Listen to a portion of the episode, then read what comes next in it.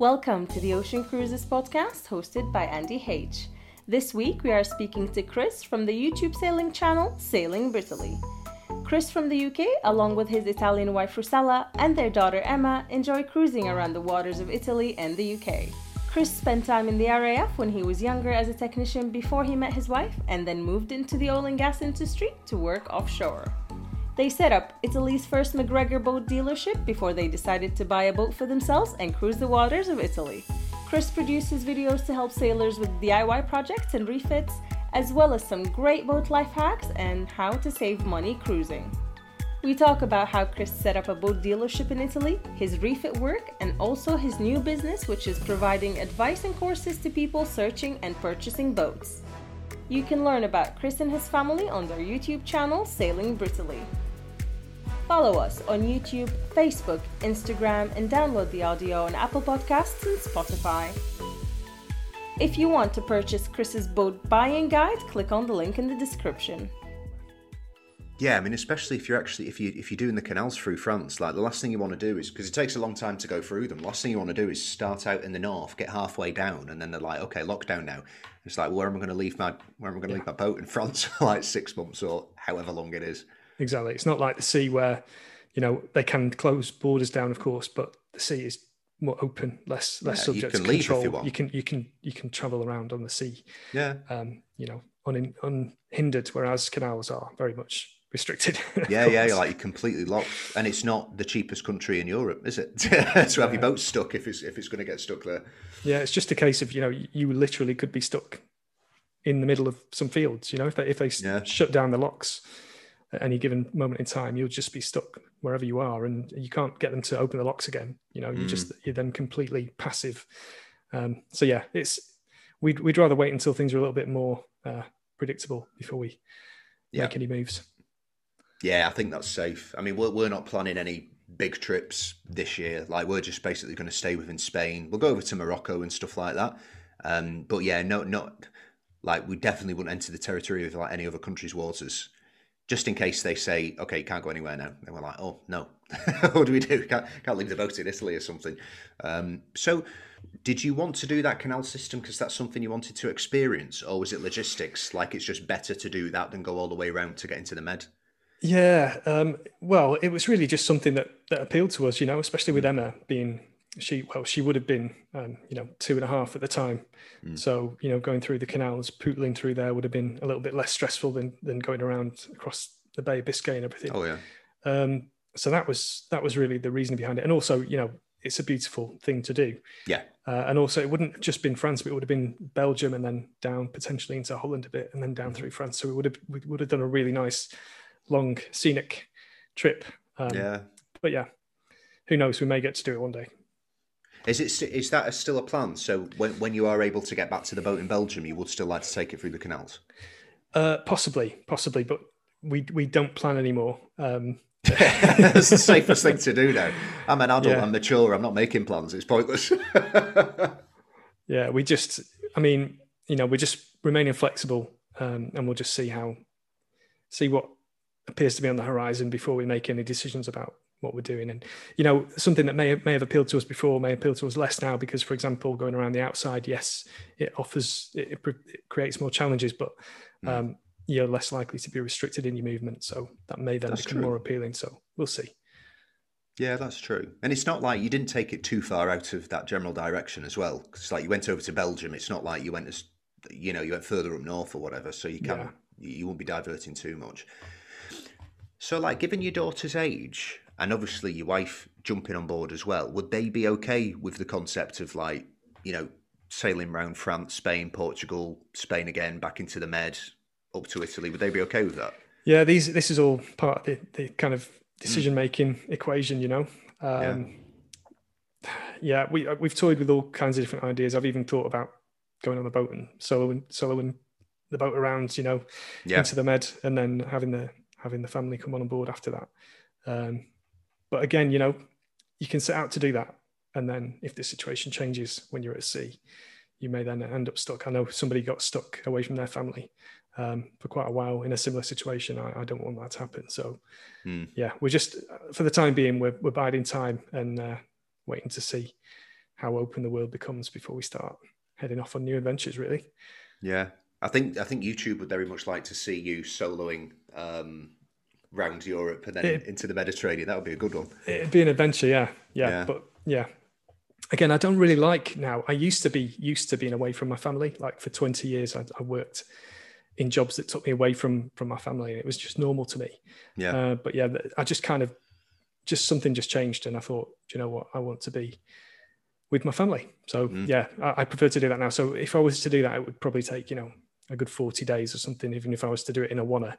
So yeah, that'd be a long time for me to be away from my family. So yeah. I mean, you could tie it in. You could pull up to nice marinas and they could come and stay with you for a week, and then the following week they could come. Yeah. You know what I mean?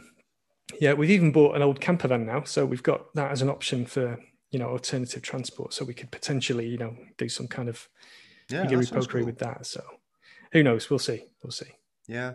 Well, like what we plan to do this year, I mean, you know, we were going to do it last year, but we couldn't get around to it, is I'm basically just going to solo sail like round Spain. I'll probably do like a week on the boat, get to a nice destination like Mallorca or, you know, Ibiza or wherever, and then the missus will just drive over. Like, it just saves the 5 days of, you know, potentially bad weather, family being on the boat, because we've got a 2-year-old as well. Okay. So yeah, if it's like, you know, 1 meter to 2 meter waves and you're sailing upwind, like, I don't want my wife and kid on the boat with me, unfortunately. if we're doing that, it can get pretty unpleasant. Yeah. Girl or boy? Boy. Yeah, cool. He's 2 in 2 weeks. So. Brilliant. He's just got to the stage where he's becoming a very naughty little human. You can tell he will not listen to a word you say. Like, he'll do something he knows is naughty, but like, no, and then he'll just turn around and start laughing at you, then carry on. It's like, I don't know where you got this from. I hope I'm not like this. I don't think I am. Anyway, might be from my wife's side, potentially. I don't know. But yeah, no, that would have been a really cool trip. Yeah, I mean, hopefully you can do the canal one again at some point. It's just it's nice to treat your boat like a barge in some way. You know what I mean? Just like, you know exactly what the conditions are going to be. It's going to be flat waters because you don't really get tides or wave systems in the canals. So you could just plan the whole thing and literally stick to the plan the entire way. It would be very nice. Whereas, yeah, if you go around Biscay, even if you're doing it coastal, like, you still get unpredictable weather there in the summer. Yeah. We'll see. Yeah. So just because you mentioned there, like, staying away from your family for 40 days, you worked in oil and gas. Have you always worked on rotation? Well, I joined the RAF when I was 17. So right. That was me leaving home, you know, at that early age. And then from then, I've always worked away from home. So I did used to visit home a lot, you know, for weekends and things. I'd come home. But yeah, for the majority of my working life, I've been in places where, you know, my friends and family weren't. I just traveled around a lot. So yeah. And then when I went offshore, so I left the RAF and I went straight offshore. That was my first job after the RAF. And then, yeah, I was on rotation for the first couple of years. I was on, you know, more or less kind of 4 weeks on, 4 weeks off. Yeah. Sometimes a little bit more time away at work than at home. And then after that, I started a business.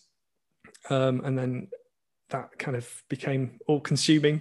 24/7 kind of thing almost, and that was in Italy. And it's kind of quite funny because I started that business in my naivety, thinking that was going to give me more freedom to go and spend time doing other things. And then depends how hard you work. If you're a hard worker, it doesn't give you any more time. Yeah, exactly. Yeah, I underestimated. Time, anyway. I underestimated the amount of work that was involved in that. Yeah, but it was a great experience, and we got probably about 15 years worth of life experience in that short period. You know.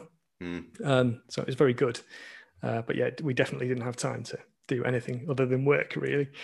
Yeah. So, and then I went back offshore again. But then by this stage, the boat sales, the boat dealership thing, we did well. It was really hard work, and it was kind of funny because we started that just before the big financial crash, 2008. So it was a strange time to be doing something like that, but it kind of worked out really well. So by the time I'd finished that, I was able to spend a lot less time offshore. So, you know, kind of 90 days a year, something like that. And the rest of the time we were free to do other things. So that's a really good mix. Yeah. Yeah. That's really good. Like, if you've got something else going on, the offshore work is okay. Because, yeah, like, if you can do like 3 rotations, that basically covers your costs for the year. then you can be self-employed for the rest. Like, yeah, it's pretty good. You got the security, but then you can do your own thing as well. Just okay. So, like, you were basically a MacGregor dealer when you were in Italy. Yeah. Which I don't think anyone knows that about you. Who follows YouTube. Yeah, maybe not. I don't know. Yeah, it's a funny story, really. Yeah, how did you get into sailing? By becoming a boat dealer. Yeah, started selling boats before you could sail them. Yeah. I'd never even set foot on a sailing boat. Yeah, basically the story that behind that was a very long time ago, somebody got me to read a book called Rich Dad Poor Dad. It was a friend of mine, and that just kind of changed my outlook on life, because I'd, typically, as most people do, they grow up and go through school and you learn that you've got to do this and then you get a job and then you do, that was my view of the world. That book just opened my eyes to a completely different way of doing things. How old were you when you read that? Just probably about 20, 23, 24, something like that. Oh, so you learned quite young. Well, yeah. It took some people their entire life to figure that out. Yeah, exactly. Yeah. I was lucky that my friend Aiden lent me that book and told me about it. So yeah, so that was the first kind of spark. So I'd always been looking for ways of doing things that were, a little bit out of the ordinary to kind of create more freedom in life. And so I was going to buy a house in Italy. So I'd met Rosella at this stage. And I wanted to spend some time in the UK and some time in Italy. And I thought, well, when I'm in Italy, if we buy a house, there are quite cheap houses up in the mountains in Italy, especially from a kind of British perspective. You think, wow, why are they so cheap? It's strange. People don't want to live there who live in this country, but for holidaymakers and things, it's a really beautiful place to go and visit. So the plan was to buy a cheap house, rent it out when we weren't using it, and then use it ourselves when I was at home from offshore. Yeah, so I was driving out to the mountains to view a house, riding on a motorbike. At that point in time, I had a motorbike in the UK and a motorbike in Italy and no car. So it was like all weather, like raining, snowing, anything, I was on a motorbike. Yeah.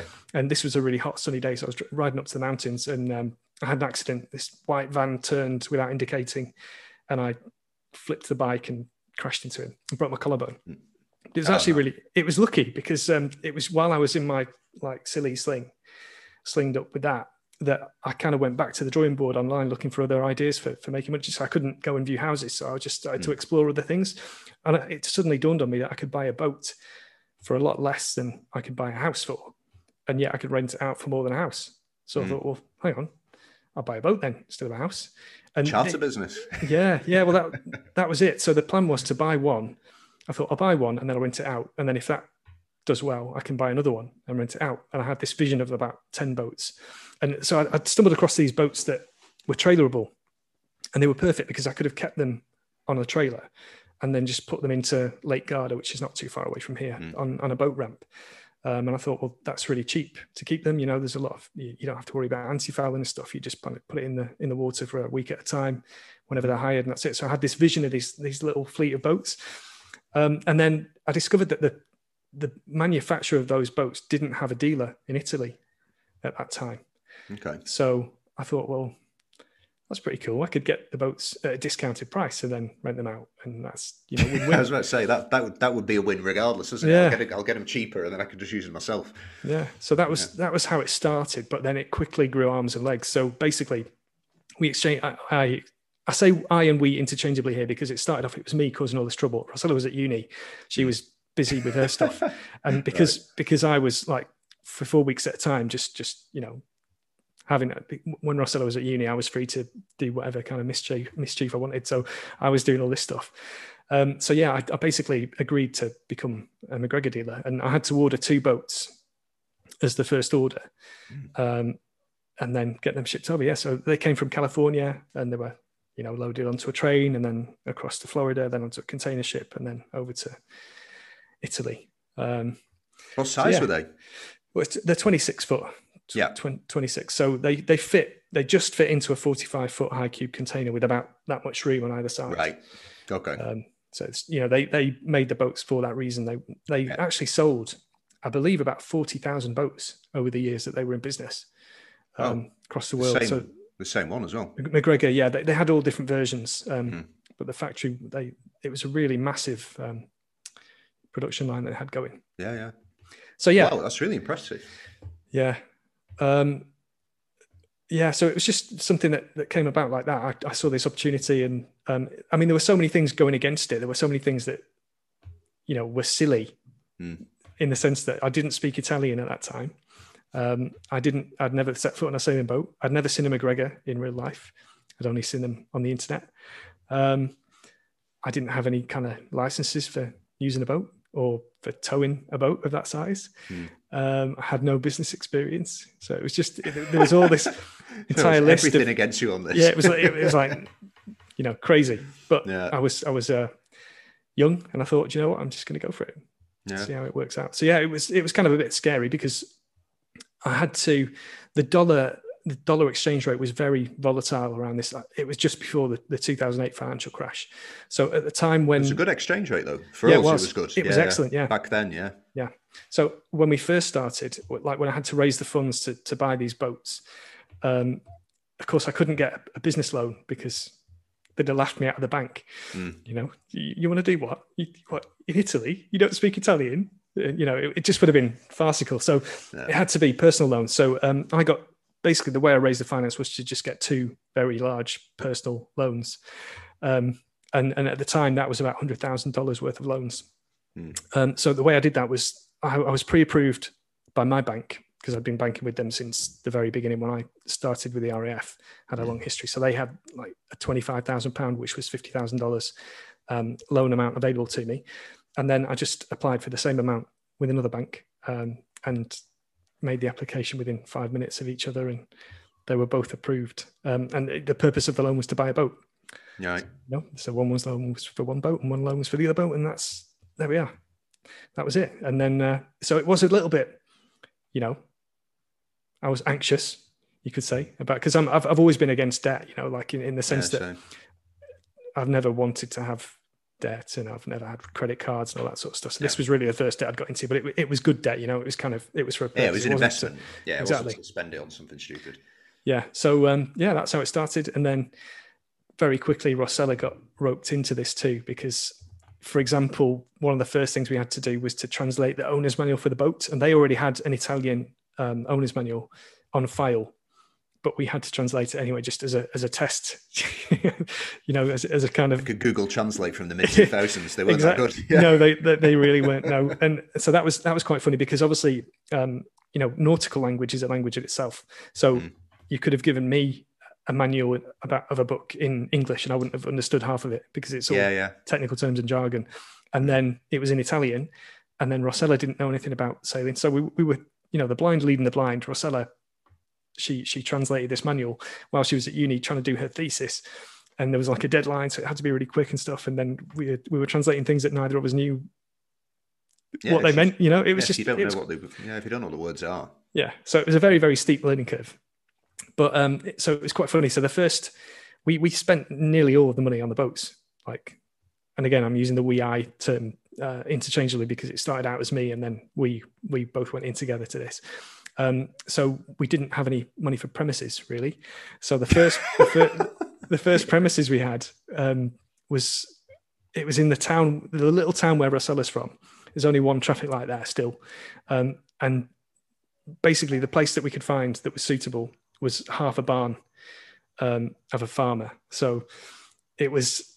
There was the other half of the barn. There was a camper van and an old tractor and like, you know, some random bits and bobs from a farm. And there was no road to get there. It was a mud track to get to this barn. But it was cheap, and that's what we needed to begin with. So we thought that'll do. So we hired this half a barn, and then so it's really funny when the first customers came. They'd found us via a website which we made. We made this website, and we kind of... I'd had previous experience of building websites and I'd made a mess of it, but I'd learned things along the way. So by the time we got to this, I kind of was in a better position. So we made a website that got to the first page of Google with certain search terms which were relevant. So we found clients, you know, kind of automatically. So by the time the first boats came, we had a list of people wanting to come and see them. But obviously they'd seen this website and they had assumed that they would be coming to see 2 or 3 60-year-old men, you know, the typical kind of boat dealer type thing. So they didn't realize they were meeting a really young couple, but that's who we were. So we thought, how can we get to show people these boats in the least ridiculous way possible? So yeah. So how do we get them to the barn without them, driving off? So we thought, right, we'll meet at the church. So there was a church. We met people in the church car park. We said, come follow us. And then they follow us, and we'd be driving down the road. They must have been thinking, where the hell are we going? And then we'd get to this field, and we'd indicate into the field and then turn off down this mud track, and they'd follow us. And it was funny, the different reactions with people. I remember one person in particular, this gentleman stepped out of his car wearing a pair of white jeans, and he had a face, like he'd just been slapped with a kipper. He was like, what on earth is this? Like stepping out into the grass. He's wearing white jeans.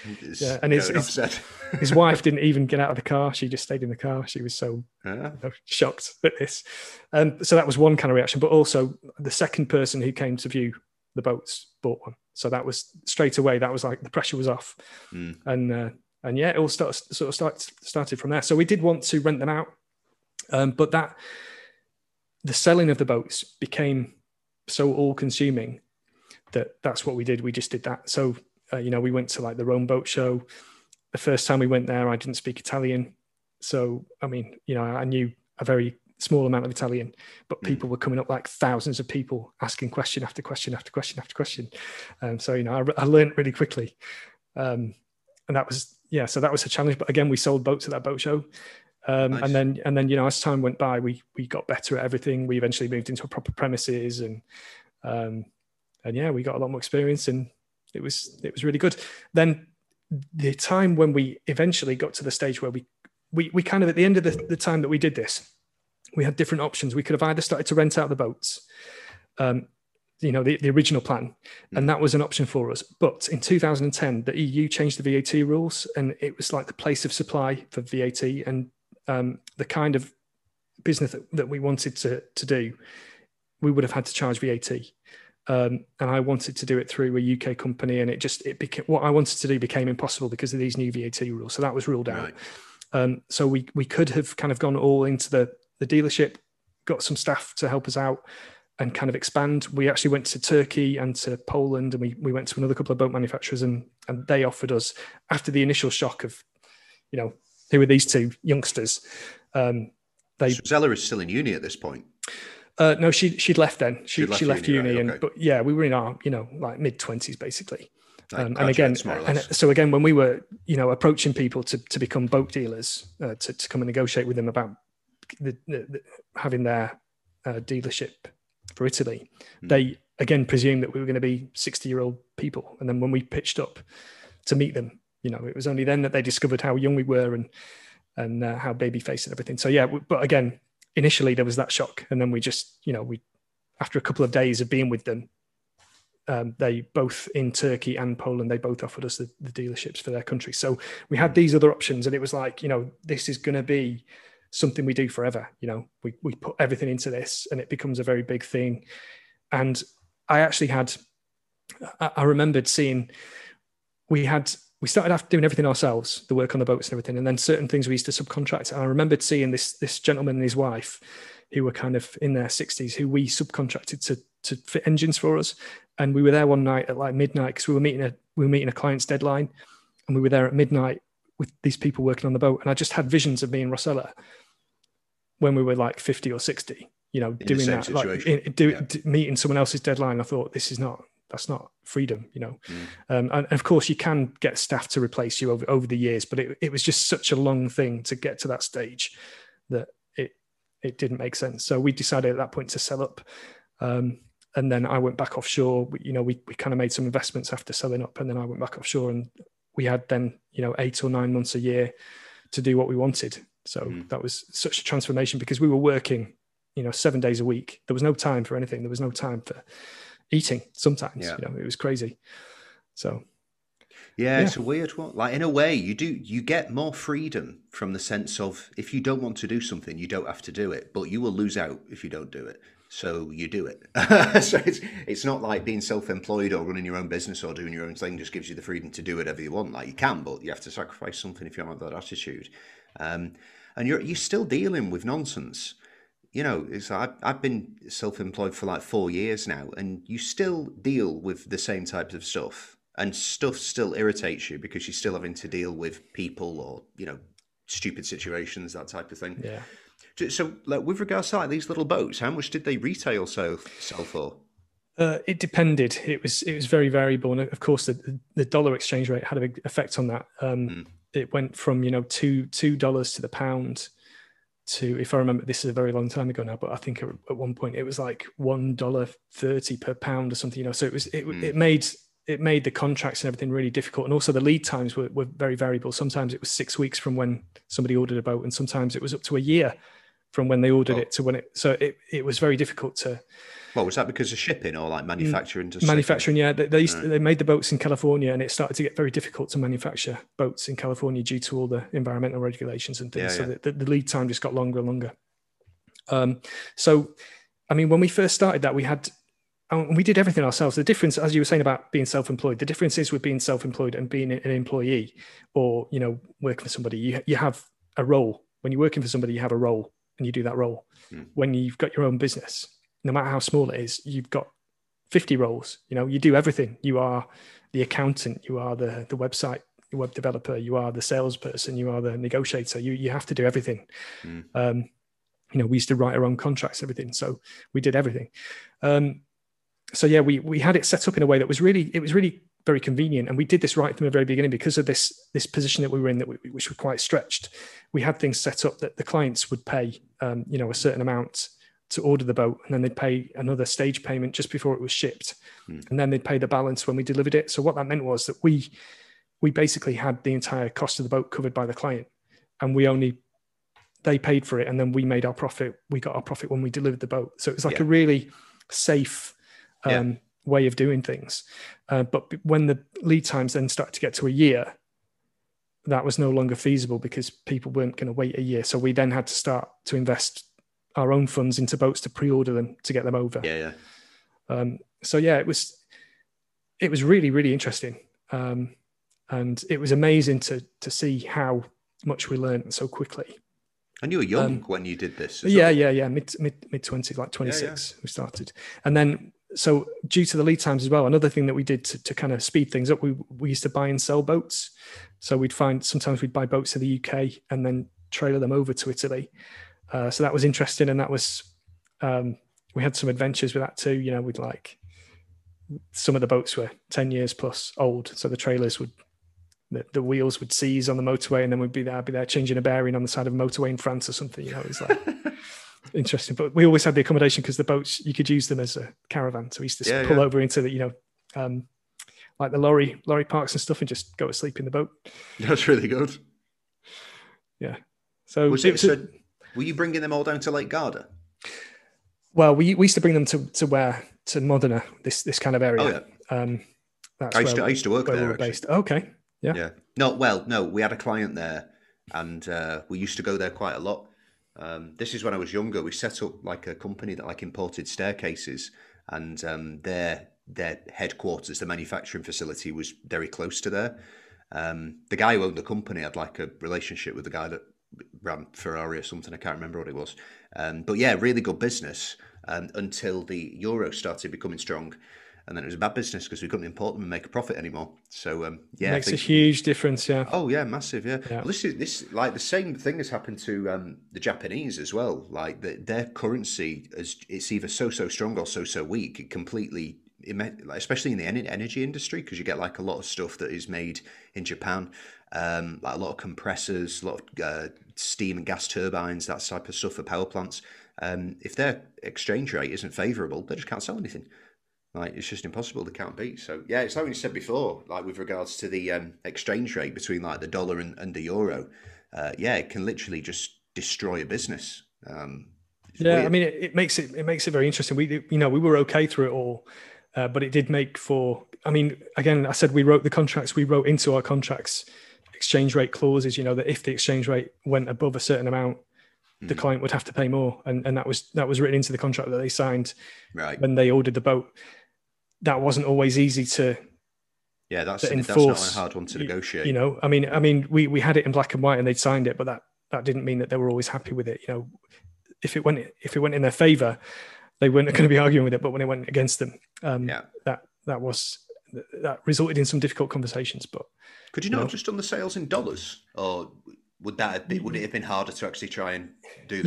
Yeah, we could have done that, but it's exactly the same situation. You know, when they do the stage payment, if they order the boat in dollars, when they go to do the stage payment, the price that they would have had to pay would have been completely different depending on the exchange rate. And we were also, this was our problem, but we were also dealing in GBP. We were running this through the UK as well, so we had three different currencies.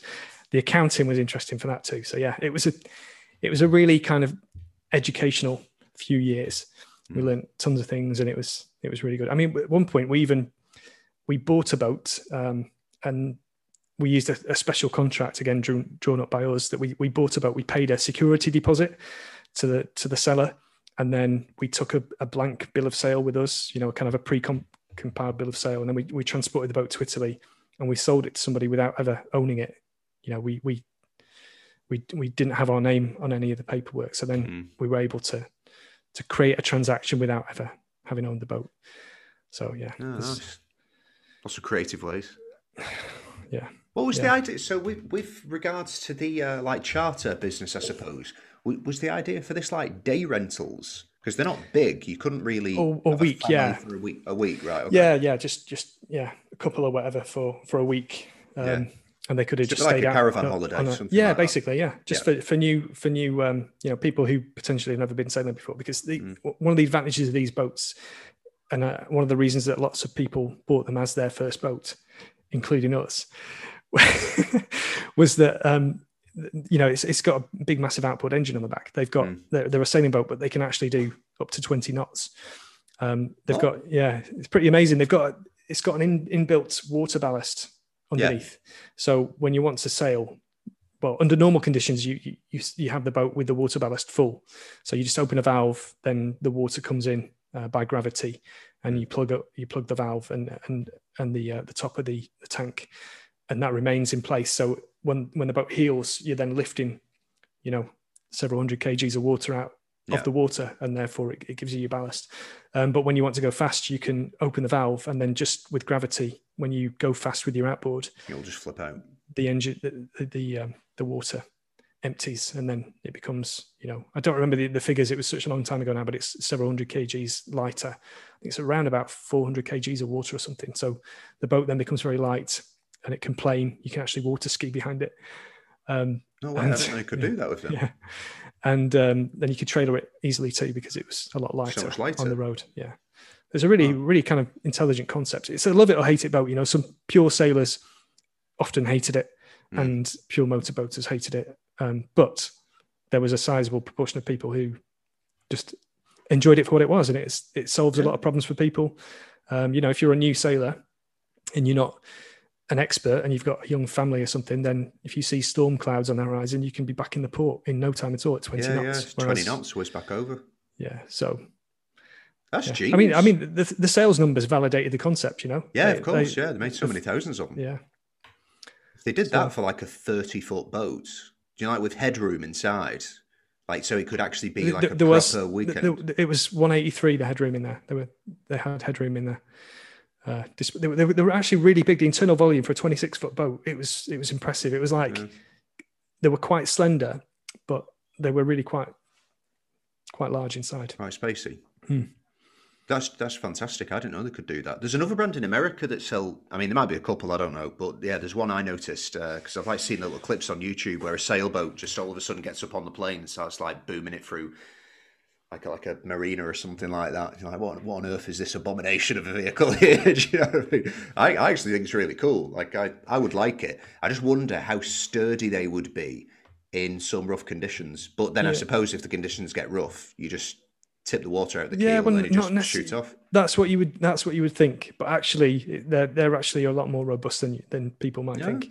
Despite them being, they are lightly built. You know, the fiberglass is thin, but that just goes to show how strong fiberglass is, in the sense that you know, there's actually a video. If you go on YouTube and search for it, there's a video of a MacGregor out in, like, you know, at least 2, probably more like 3-meter waves. And they're just out sailing it. And we know ourselves, you know, we had some expert sailors come along one day when we had the boat in Ravenna, and they were trying to break the boat. You know, that they were sailing it as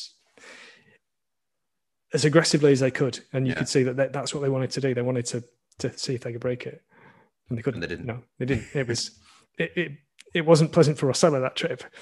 But yeah, it did really well. They're quite tender initially because water ballast is different. You know, it's different from a lead keel, in the sense that the curve is different. They tend to heal quite a lot initially, but then they firm up. So if you've never been on one before, like the initial heel, you think, oh wow, this is healing quite a lot for this kind of, you know, these weather conditions. But actually, if you push it a little bit further, you feel it stiffens up. And by the time you get to kind of 15 degrees, it's a lot stiffer than you think it's going to be. Yeah. So it's a very different kettle of fish from a standard boat, but they are very good at what they do. And you can have some great holidays on them, you know, you can have some great adventures with a little boat like that. And also because they're trailerable in a weekend, you know, you can potentially go somewhere. If you've got a boat in one place and you've only got weekends available, that means you're going to see that place and nowhere else.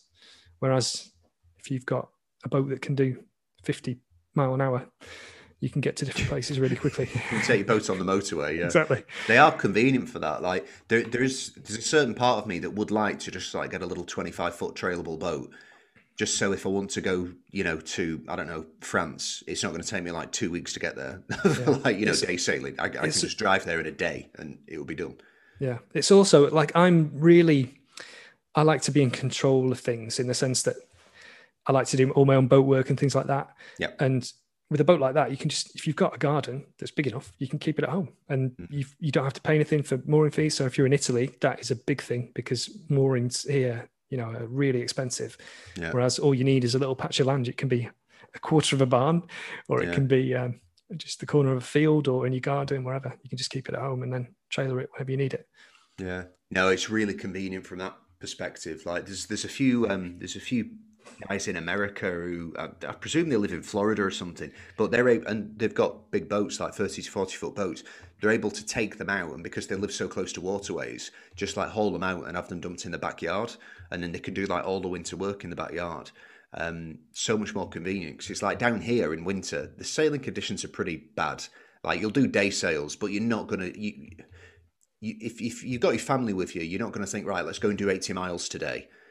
Like an upwind sail, you're not going to do it. I mean, you can, but it's not going to be pleasant. And, you know, it gets cold as well. And then like to get to take your boat out here and have it put on the hard, it costs more than leaving it in the marina per day. So like you'll do like an annual contract for your marina, and then you have to pay, you know, like probably 2.5 times that for however long you've actually got it out. And then you're rushed and you've got a week to finish everything. And then summer breaks and you have to wait for a part. And then, you know, it ends up costing you like thousands by the time you finish with it. It's crazy. So yeah, to be able to do that. Yeah. And also you've got options. Like when we used to keep them here, we did for a time, we had boats. Well, we had a boat at a marina for demonstration, so we could just get in the car and go there, and it was in the water ready to go. But also any boat that we had here in this location, we're kind of in the middle of Italy at the top. So you can either go to the Adriatic, or you can go the other way to the Tyrrhenian, or you can go up to Lake Garda, and you just, you know, it's dead easy to move the boat. And also in the vast majority of places, you can find a free boat ramp. You just stick the boat in the water yourself, get out yourself. So you don't have to, it's not just about saving money, which it is, but it's also the independence. You know, I like to be able to just go and do my own thing without having to book something. So if you've got a boat ramp, you get there when you want. You do your own thing and you get out without having to ask anybody. So yeah, it's perfect. Yeah. Oh yeah, it's really nice. So I suppose like with regards to the concept of like getting it set up for a charter business, and then you didn't end up doing that, you ended up selling them anyway. Was just from like a business perspective, was it easy to sell these things, or was it tough? Because like I imagine when you get into that class of like 40 to 50 foot boats and you're a dealer, if somebody walks in and they have the cash to splash, they will know what they're buying. You don't really have to sell it. Like if you're selling like a new 40-foot Beneteau, just show them the inside. You know, all this nice wood, whatever, it's pretty deck's big. Was it like that with this style of boat, or was it a tough sell? No, it wasn't a tough sell. I wouldn't necessarily agree with the thing about the boat dealers. You will definitely get clients like that. You know, in fact, there was one gentleman.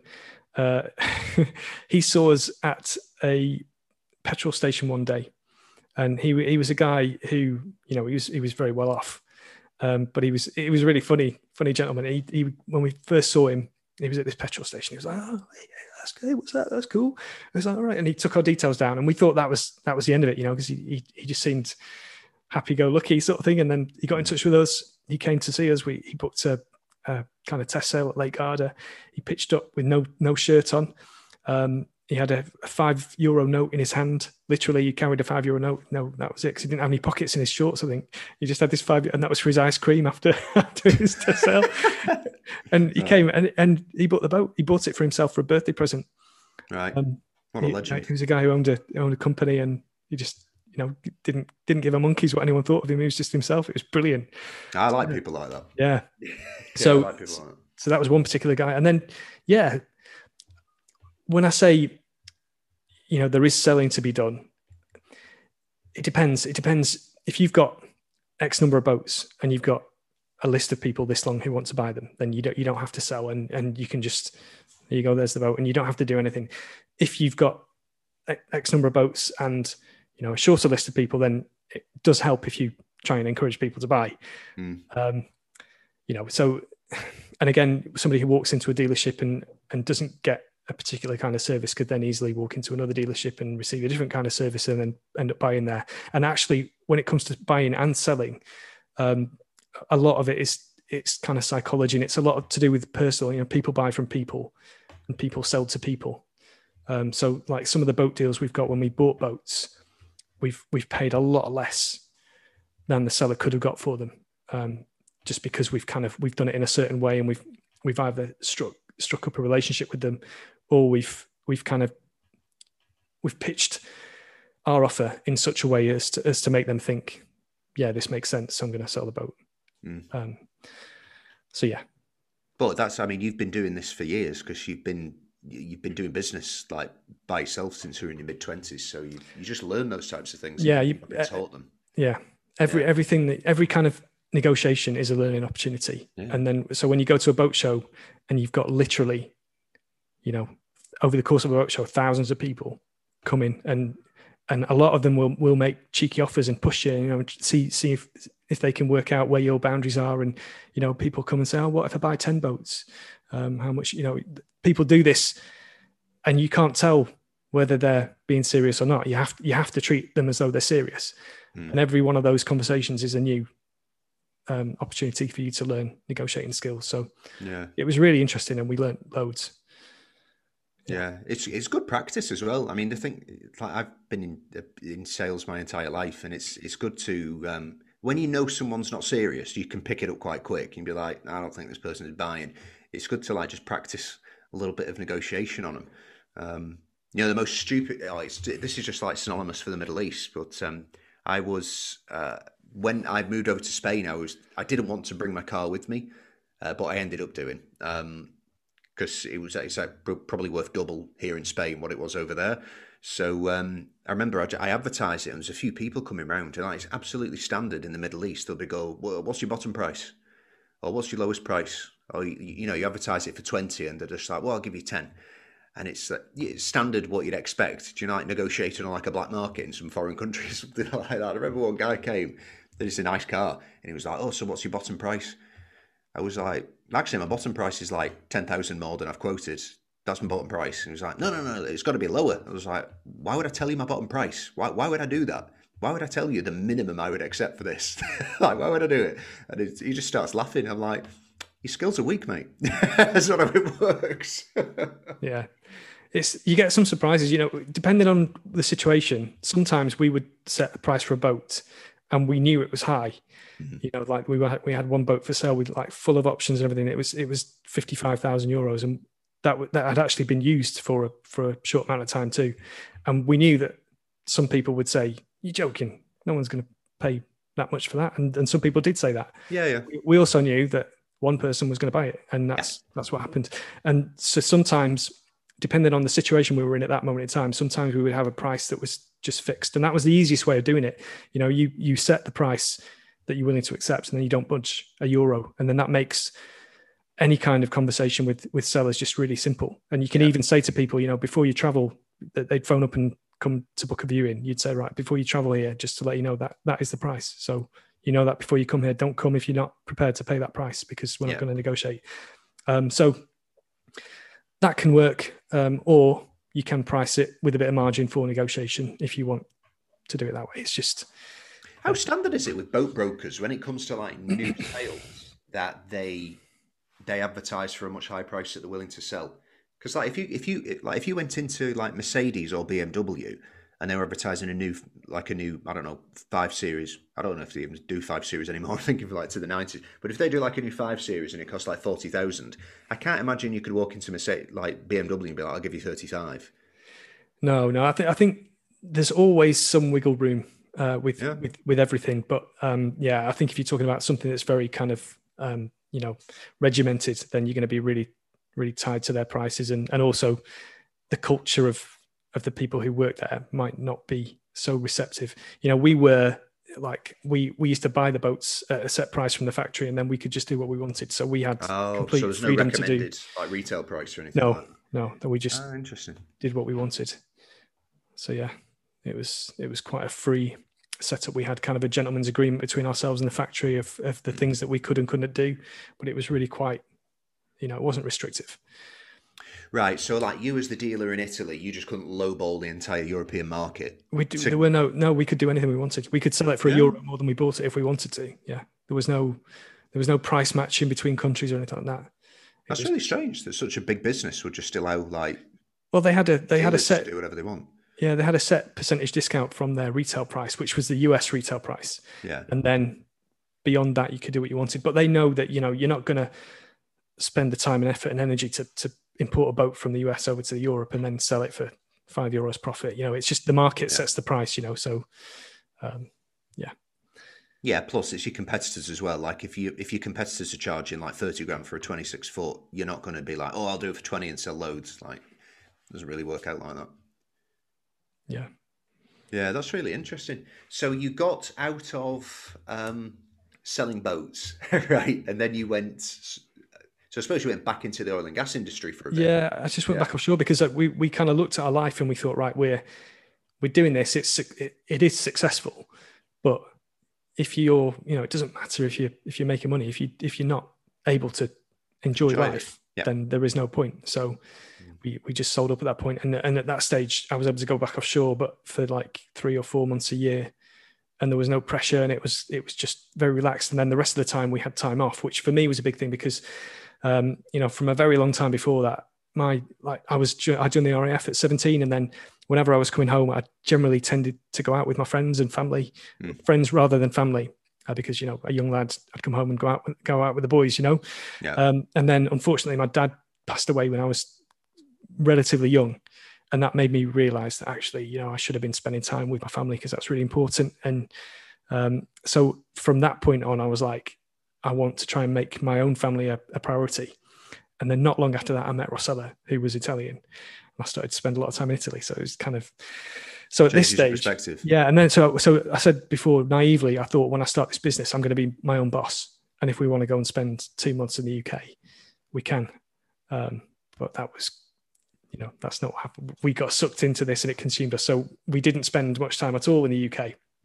So selling up, that then allowed us to do more of a cross-border lifestyle, which suited us both well because we could both see our families and both spend time in our countries, and also have time to do other things that we want to do in life. So, So how did you find? I mean, because you met Rosella, I suppose, when you were pretty young, like you were in your early 20s. She was studying at uni, and you hadn't really travelled the world that much when you met her and you started spending time with her. So like your learning experience in terms of like learning about new cultures, new environments, different types of societies and people must have come pretty full force because you just went like whack straight into the Italian stuff. Yeah, well, it was different. Living and traveling are different. I'd been to over 30 countries when I met Rosella because I was in the RAF. Yeah, with the RAF, I'd traveled around a lot, not only with like the actual military stuff, but I also did lots of adventurous training. I used to play rugby and stuff as well. So I'd travel a lot for that. We went to the States and Cyprus and, different places doing those sorts of things too. So I had traveled quite a bit, but living, like family life. Immersed in a culture is very different. And Italy is, it's a very different culture considering it's only, 1,200 miles from the UK. It's surprisingly different the way that Italians think about many different things. Obviously, the language is different. Even the culture, in the sense that when you've got a group of Brits sitting around a dinner table, people tend to talk one at a time and wait for each other to finish talking. Italy's just like, you know, like 20 people all talking over each other. And it's difficult, even when you speak fluent Italian, it's quite difficult to follow a conversation because it's so disjointed and everybody talks all at the same time. So when you're trying to learn Italian in that environment, it's just, you know, makes your head explode. And by the time you've thought of something to say that's half intelligent, the conversation's moved on like to three different subjects. It's gone already. Yeah. It was tough, but it was good. And the business really for that was great, because if it wasn't for that, Rosella's always spoke, you know, fluent English. Yeah. And that made me lazy. If it wasn't for the business, I wouldn't have learned it anywhere near as quickly as I did. I just had to, because people were asking me questions and I had to be able to answer them without going through Rosella. So it was. I've put no effort at all into Spanish, like none. Like my wife's from Syria, so her first language is Arabic. Although she had a Welsh granddad, or like adopted Welsh granddad, I suppose. So her English has always been like really, really spot on. And I could actually speak decent Arabic before I met her. And then when she was just like reeling off this incredible English, and she, no, I don't want to do Arabic. I want to learn to get better at English, and I want to speak more British than American type of thing. I just didn't practice at all. I was like, why am I wasting my time trying to speak a different language when my wife doesn't want to, you know? So completely gave it up. And when we moved to Spain, all my business is still in the oil and gas industry, like in the Middle East, where you just speak English because it's like the default language for the oil and gas industry. Not speaking any Spanish neither, and I work from home. So yeah, it's just like there was nothing encouraging me to learn it, which is pretty ignorant actually. It's pretty typical of a Brit, you know, like moving overseas, expecting everybody to be able to speak to you. Although not to expect it. No, but the reality is that's, you know, often if you enter into a situation where you try and speak the language and they see that you're useless, people often switch to English just to make the situation easier. Yeah. Which then it's helpful in the short term, but in the longer term, it's not helpful for you to learn the language, because if you always get bailed out, then it's difficult for you to overcome those obstacles and learn the new things that you need to learn to get things done. So yeah, the Spanish are quite nice as well, really, when it comes to that. Like if you converse in the basics and they can tell, oh, he's trying. That's nice. They'll just start talking to you in English if they can, or they will speak a lot slower, or, you know, they'll do something with their hands, and we can all speak to each other through our hands. You know, it's universal language, just wave, point, whatever. So yeah, it works out pretty good from that. Charades. I remember there was a local kind of hardware store near where the boat was, near our first barn.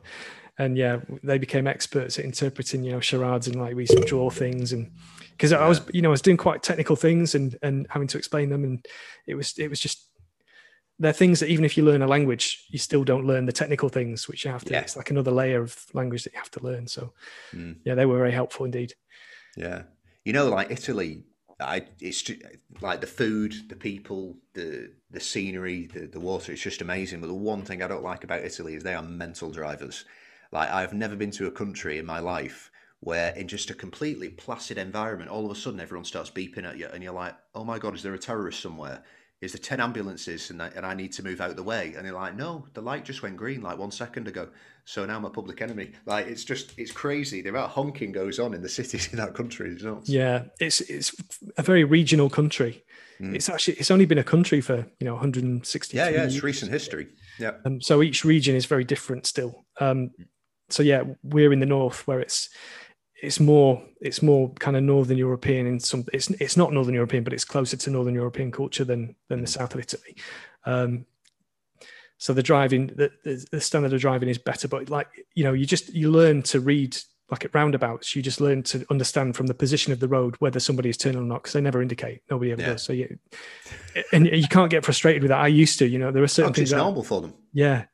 I used to think, oh, why don't you just indicate? It'd be so much easier. And then that's not going to change anything. You're just going to get annoyed and you're going to annoy the people around you. So you just have to learn that that's the way it is, and you get on with it. So you learn that if somebody's slightly closer to the roundabout, that means they're turning towards you. And if they're on the other side, they're going to go that way. And you just, you learn to adapt.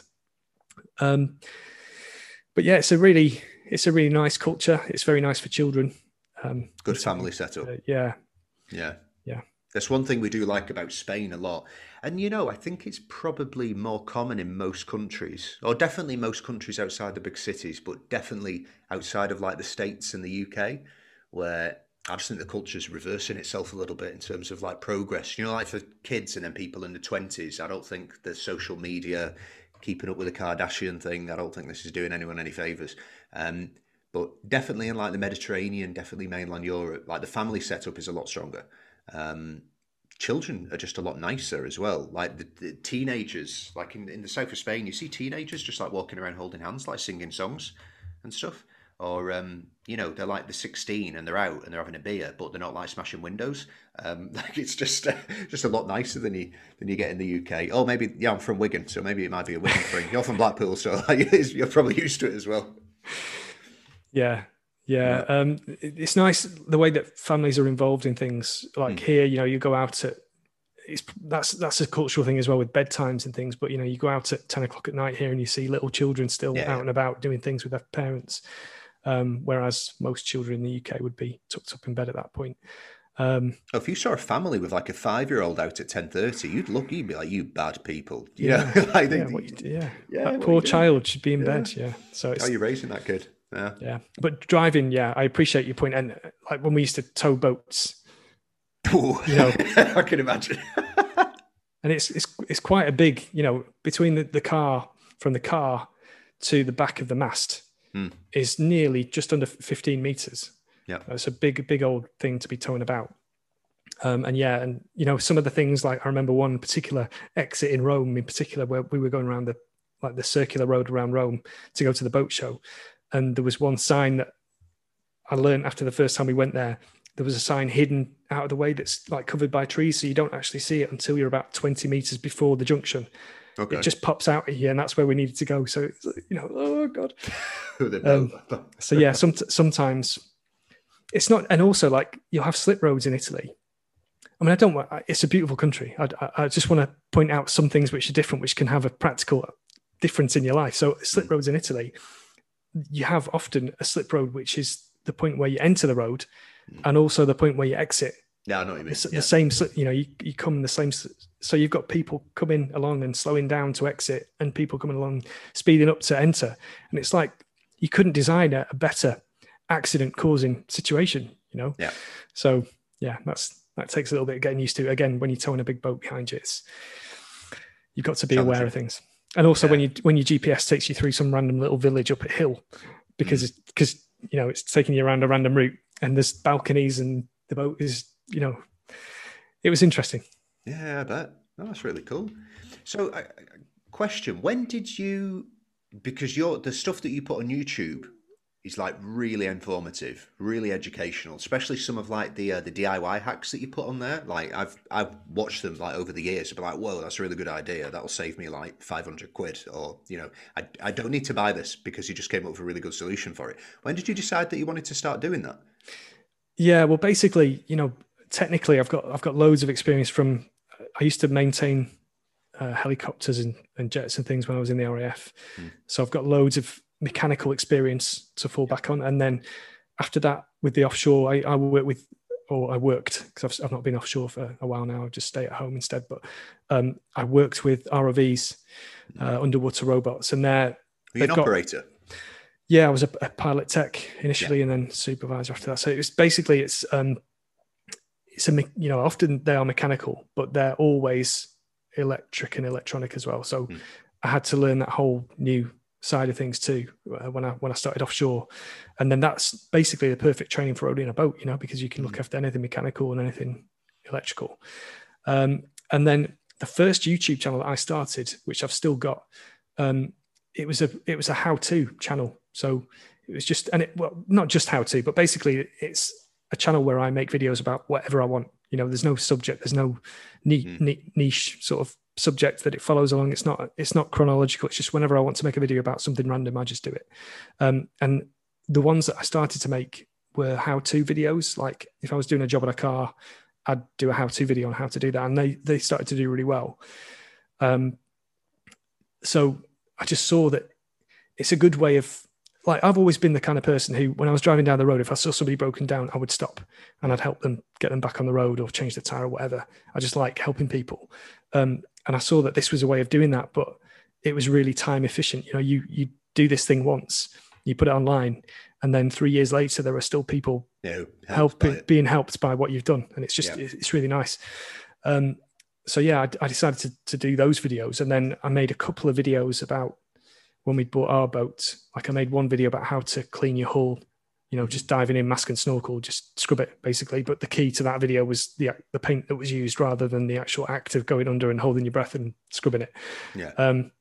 But that was something that was saving us €2,000 a year, you know, and for somebody who doesn't know if they can afford to own a boat or not, that can be the one thing that makes them decide, yes, I can. And that could then give them this opportunity to do something that they might not have otherwise been able to do. So I like to put things like that out there. So yeah, I started to make those videos. And then when the sailing videos were doing quite well, I'd actually seen another sailing channel doing their thing. I thought, oh, do you know what? That looks pretty cool. So that's when we started our YouTube channel. And it started out, the timeline on our channel is very disjointed because it was never like, this week we're doing this, and this week we're doing that, and this week we're doing that. You know, that makes for a really good story, and that works really well for a lot of YouTube channels because it's kind of like the homeland thing. You know, you have to tune in to see what happens next, and that means that their analytics and everything are very good because everybody wants to repeatedly watch their stuff. Or if they stumble across a video, they then say, right, let me go back to the beginning, and they start from episode one and they work through them. So in terms of growth of your channel, that's a very good way of doing it. But I wanted to just kind of create value from the beginning. So, you know, like little tip and trick videos and things like that. So that's what I started to do. And then as time has gone by, we have done a little bit more like, you know, this is what we're doing now. Like when I was doing the refit on Britaly. Yeah, they were really good. That was, yeah, there was a period of time where I was making daily videos, like, because we had this deadline to get the boat in the water and we were trying to make the deadline. And every day but that was just, with hindsight, I don't know how my head didn't explode, honestly, because we were on a boat on the hard with a 6-month-old baby. I was refitting the boat, like with a deadline, so it was really rushed. I was filming sometimes 3 videos at the same time. So like when I was doing the sail drive and the rudder, those 2 jobs were going on at the same time. Yeah. And I was filming 2 videos for the sail drive, because I was doing one video that was like a daily video, right? This is what I'm up to today. And then I was doing another video, which was going to be the eventual video that I did about the whole hour and a bit long video, like start to finish, how to change the diaphragm. So I was filming. And then at night, I'd finish work at like 10 o'clock at night on the boat. I'd start editing and I'd be there till 2 a.m. to get that video online. And then the next day I was up at 6 with Emma and it all started again. It was like that every day. A lot of work. So it was manic. But yeah, it was good. We enjoyed it. They were really informative. Like, they were really good. Thanks. I think that is actually the first video I watched where, because I don't have a sail drive on my boat, but I knew, okay, if I end up getting one in the future, I will probably have one because more of them do that now. But yeah, it was the first one I'd ever watched where you were like taking it apart and servicing it and putting the new, what do you call it? The bit that goes... Yeah, the diaphragm, diaphragm. Yeah, exactly. Yeah, you were changing that. I was like, oh, that's actually really cool because I've never seen anyone do that before. Back then, I mean, I'm sure there's more channels done it now, but yeah, like you did it quite a while ago with yours, so it was really cool. So just explain, because I know that you got this boat like on a pretty wicked deal, but it needed the work doing and you did it yourself, so you saved a hell of a lot of money. Like what was the story with that? Yeah, basically we had our boat in Italy, which is a 30-footer, and you know, we loved that boat. I'd been looking at bigger boats for a while because Rosella was pregnant. And, you know, because when we go on the boat, it's not just like for a weekend, we tend to go on there for like, you know, several weeks at a time. And we live there, we kind of work from there. It's more of a home for us as well as being a boat to move around. So we wanted to look at options for bigger boats. And I just stumbled across this boat. You know, my view on this is if you want to buy a boat in 5 years, start looking today. Yeah. You know, it's all time well invested. And you if you get to learn the market and you know the market, then when it's time for you to buy, you can spot a deal and it just sticks out like a sore thumb. You know it's a good deal. You just straight away you're on it. You're like, that's cheap, it's in good condition, get it. Yeah. So I wasn't actually looking to buy a boat, but when this deal popped up, it was amazing. I thought, wow, you know, I've got to know more about this. So it's a very 350 they tend to sell, you know, if you look now, they're probably about £35,000 plus, you know, easy. And this one was for sale for $26,000. It was advertised at $26,000. So it kind of drew my attention for that. It was in the UK. It was in the south of the UK, which is obviously not from where I'm from, but it was in the UK. So I inquired about it, and it was difficult to get information initially. And I think the reason for that was that the broker who was selling it was interested in the boat. Oh, right, okay.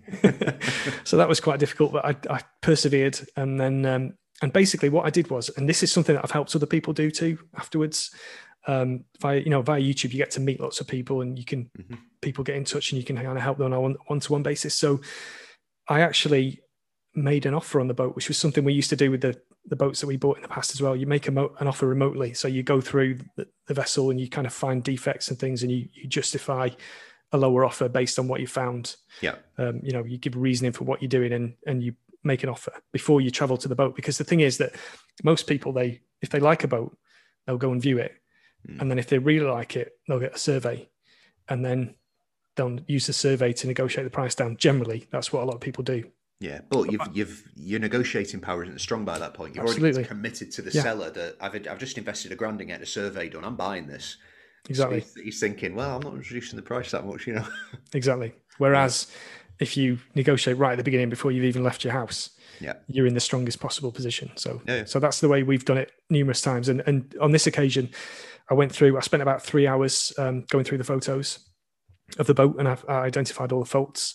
I then put prices on the rectification of those faults using a marine professional, not me doing it myself. Yeah. Using prices of a third party to do it. And then I said, look, this is this boat, and these are some other examples of this boat. And although they're a lot more expensive than this, by the time you factor in all these jobs, it would make more sense for me to buy one of these other boats rather than this boat, unless you can sell it to me. Cheaper. Yeah. And also, the circumstances of the sale were a little bit different from the usual sale. It wasn't a private seller selling; it was a different situation. It was being sold by a yacht club, so I knew that I could be aggressive with the pricing, and it wasn't going to be a problem. So basically, before going to view the boat, we'd negotiate the price down to £18,000. Oh, and then we eventually bought it for £16,000.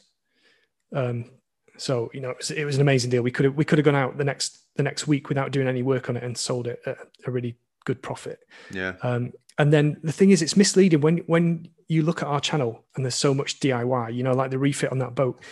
From a video perspective, it seems to have taken forever.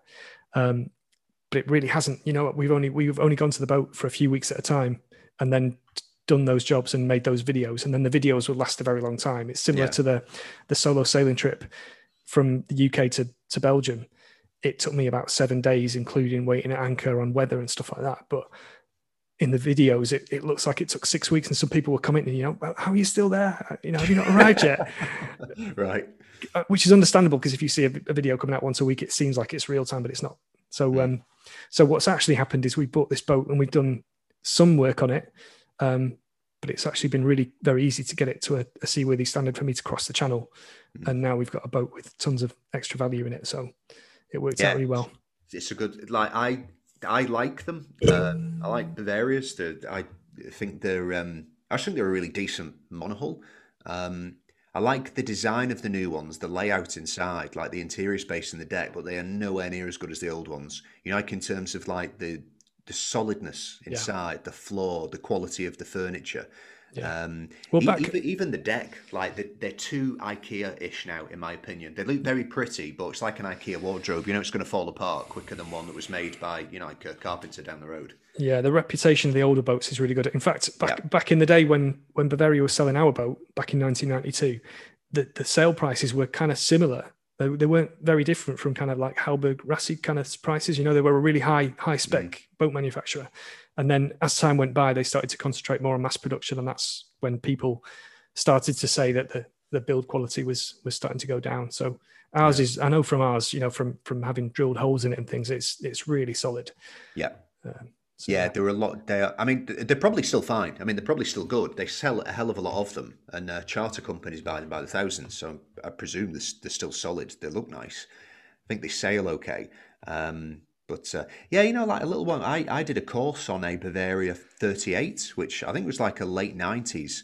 And our boat is a Moody from like 1995. And Moody make like solid boats. Like even the smaller ones you can cross oceans in, no problem.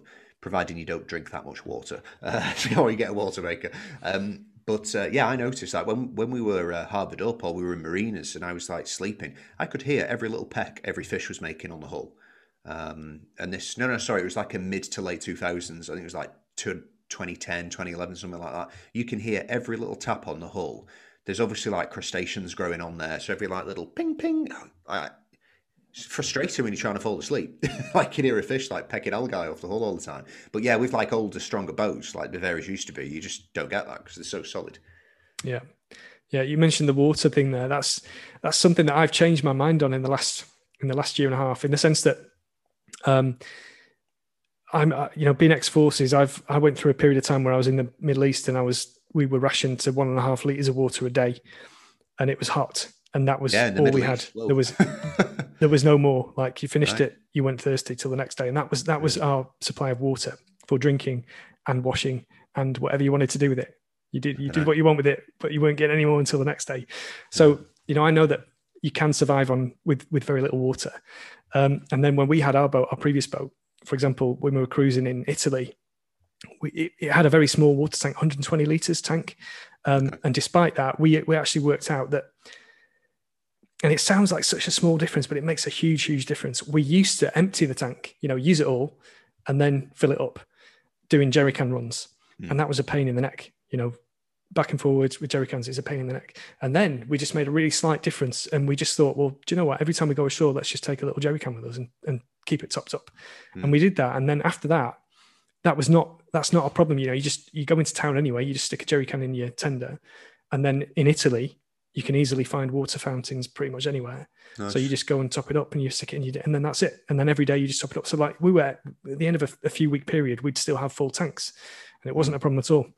So I actually made a video about that, about how you don't necessarily have to have a water. And because some people, you know, there's no right and wrong way about anything, but some people think that unless you've got a boat with, you know, 500 watts of solar and a water maker and a generator and electric oven and this, that, then unless you replicate a house, then it can't be done. You can't live on a boat, true. You know, whereas obviously it depends what you want from life, but there are some people living on extremely simple boats. I know a gentleman who sailed all over the world, like to kind of, you know, Indonesian places like that. And he didn't even have a fridge. He just, you know, he used to can his own food, long-term preservation and stuff. And you can perfectly do things like that if you're that way inclined. The difference is now, the only difference that I see now is that I had never imagined a situation where the world would go bananas. You know, I had never envisaged a situation where, despite being like ex-forces, I'd never imagined a situation where you could be stopped from going ashore to go and replenish your water. But obviously the events of the last 18 months have shown that can happen sometimes. So that's the only reason why now I would want, if we were to be doing long-term cruising, I would want a water maker, because then you're just covered in that kind of really extreme situation, because you can get by with taps, you know, anywhere in the world where there are human beings, there is water. So you can get by. But if you're not allowed to go to shore, then you may have to fend for yourself. So that's why I'd be more inclined to have a water maker now. I remember I did a podcast with Steve and Judy, who've got a YouTube channel called Sailing Fair Isle. They've just the boat is gorgeous. I don't know if you've seen it. It's just they've got an amazing boat, and they entered Spanish waters. Yeah, not so long before the start of COVID, and then I think they ended up getting stuck in a place called Almiramar. I think anyway they were in I think it is, because it's where the lagoon is. So they were stuck in a lagoon. They couldn't leave. They ran out of water. Spanish police and the people that ran the marina actually at first would not let them firstly go to shore, so they went to the beach in their tender or the dinghy. They wouldn't let them get off. They said, no, you have to go back. And it was like, well, we need food. No. They then wanted to go into the marina to top up the water tanks, and they wouldn't let them in the marina to top up the water tanks. They were like, nah, COVID. We can't have water, COVID. And I was like, what the hell? It's crazy. This whole experience has really made me appreciate, you know, like people that used to live on communes in the 70s. I mean, they still do now, but like, you know, that 70s thing where, you know, they live on a commune, they just grow weed and sell it to like the city people, that type of stuff. It's like, I know why they did that, because they didn't want all these people telling them what they can't do. Basics, you know, like so strange. But yeah, I think it must have encouraged a lot of people into like an off-grid lifestyle, like especially people who like were boats, boat dwelling, van life people, you know, like live in vans, drive around in camper vans, that type of thing. If you were on the verge before of thinking like, I would really like an independent life, like you're now thinking, okay, I need solar, I need a water maker, you know, I need my own like radio system. Like, yeah. It's definitely pushed you over the edge. Yeah, I mean, for me, for sure, I want to make sure that my family are looked after under any crazy circumstance. So I've got all kinds of plans, you know, backup plans now that I would never have dreamt of needing. So yeah, but there we are. That's the world that we're in right now. So yeah, it's good to have like a few different revenue streams as well. I mean, you've got a lot of different ventures, and you work for yourself, and you have done for a long time. Like that's key now. I mean, I think people are really going to start to see the importance of that. Yeah. And also this is a time to, you know, there are certain industries which are going to be growing, certain things which are going to grow, and certain things which are not going to grow for the foreseeable future. So it's a good time to kind of reassess where you are and what you're doing and what you think the world is going to look like in a year from now, and kind of maybe change direction, you know, depending on what you're doing now. It may be a good time to look into other things. Like, for example, I recently, like I say, I've been helping people with buy and sell boats. Well, I've recently made a course, because I was basically one-on-one helping people do what we used to do with getting a good deal on their boat. But that became kind of, you know, there's only one of me and I've got loads of things on the go all the time. So it wasn't really very efficient. So I thought, well, if I make a course, people can go through and learn that in their own time. And I have to record it once, and then that frees me up to do other things while people are going through this. And it helps me help more people, and it's more efficient for my time and everything else. So I created this course. It took quite a long time, you know, it's not easy making a course, because it was like 19 videos, and, you know, you have to structure it and you have to record it and put it onto a platform where you can sell it and things like that. So it takes time, but that's really efficient. And then once you've done that, that course can be sold, you know, 10,000 times, and it doesn't create extra work for me. So and this is something that anybody can do, you know, anybody in the world, we're all an expert at something, and it doesn't matter whether, you know, there are people who make courses on how to make a pizza, you know, and then they've made hundreds of thousands of dollars from a simple course like that. So those kind of things are going to be an opportunity, because people are going to be learning online even more in the future than they are, or than they have been in the past, because, you know, face-to-face teaching seems to be becoming less popular. And even the universities and things are having online courses. So that's one area where there's going to be growth. Online education. So, you know, whatever you do in life now, if you've got a skill which is valuable to people, maybe have a think about creating your own course, and that would allow you to pass on your knowledge and help other people. And at the same time, it creates an income for you. So, yeah, it's really good. So the course that you've got, so can you just run through it? Like what it can offer people and how it's well, I can give you some examples of what other people have done with it. So you know, I've only launched it, when was that, not too long ago, probably about 2 months ago now. And then after I did a pre-launch, so what I did with that, it was quite a unique thing, but I basically sold the course before I made it, in the sense that I said to people, right, this is what I can offer you, and I'm going to create a course, and it's going to look like this, and if you're interested in that, then you can buy into it now and you'll get a substantial discount. And then that will tell me that there's enough interest in the course for me to spend my time making it. Yeah. So that's what happened. And people did buy into it. And then I created the course, and then I delivered it by the date that I said I was going to deliver it. So it worked out really well for everybody. And then since then, I've actually been busy doing other things. So I've not really promoted it as much. You know, I wanted to do it once the course was ready. I was then going to do a launch on our YouTube channel. I've not got around to doing that yet. But some of the people who've gone through the course to date, one gentleman, probably about 10 days ago, He's bought a boat. He's not owned a boat for 25 years. And he was, you know, so he's kind of been out of the loop a little bit. He's not got recent experience of buying a boat. And he went through the course and he applied the things that are taught in it. And he saved 30% on his boat purchase from the asking price. Oh. And he said, you know, at the moment, the UK boat market, the used boat market is crazy. Like some boats are selling really, really quickly. Mm. And yet he was still able to save that amount of money, even in this market. So that's an example. So, you know, the value of that, if you're going to, a boat is a big purchase. So if you're going to save potentially 30% or more off the purchase, somebody else. Yeah, it could be tens of thousands. Yeah, another gentleman saved 34.5% off the purchase price. So, you know, it's a no-brainer really. It's an investment from my perspective. It's a no-brainer. Then of course you got to apply it, because I'm teaching you things that I've learned through experience. You know, we had hundreds of thousands of boat transactions that went into building that experience. And then I'm laying out to people, this is how you can do this. And if you want to do this, you can do this, this, or this. I give people different options. And then as long as they go through and actually do that, it's certain. It's, in my opinion, you know, it is certain to create a lot more value than they spend on the course. You know, potentially hundreds of times more. I mean, in fact, one gentleman got in touch recently, and I've been speaking to him on a one-to-one basis. He wants kind of one-to-one assistance from me, and as part of the conversation, a 5% saving on the boat that he wants to buy. So he's already kind of an expert negotiator. He's bought and sold lots of boats in his life. But you know, I said to him at some point, if I can help you get an extra 5% on this purchase, that's 35,000 euros that you're going to save. So, you know, it is an expensive boat. Yeah.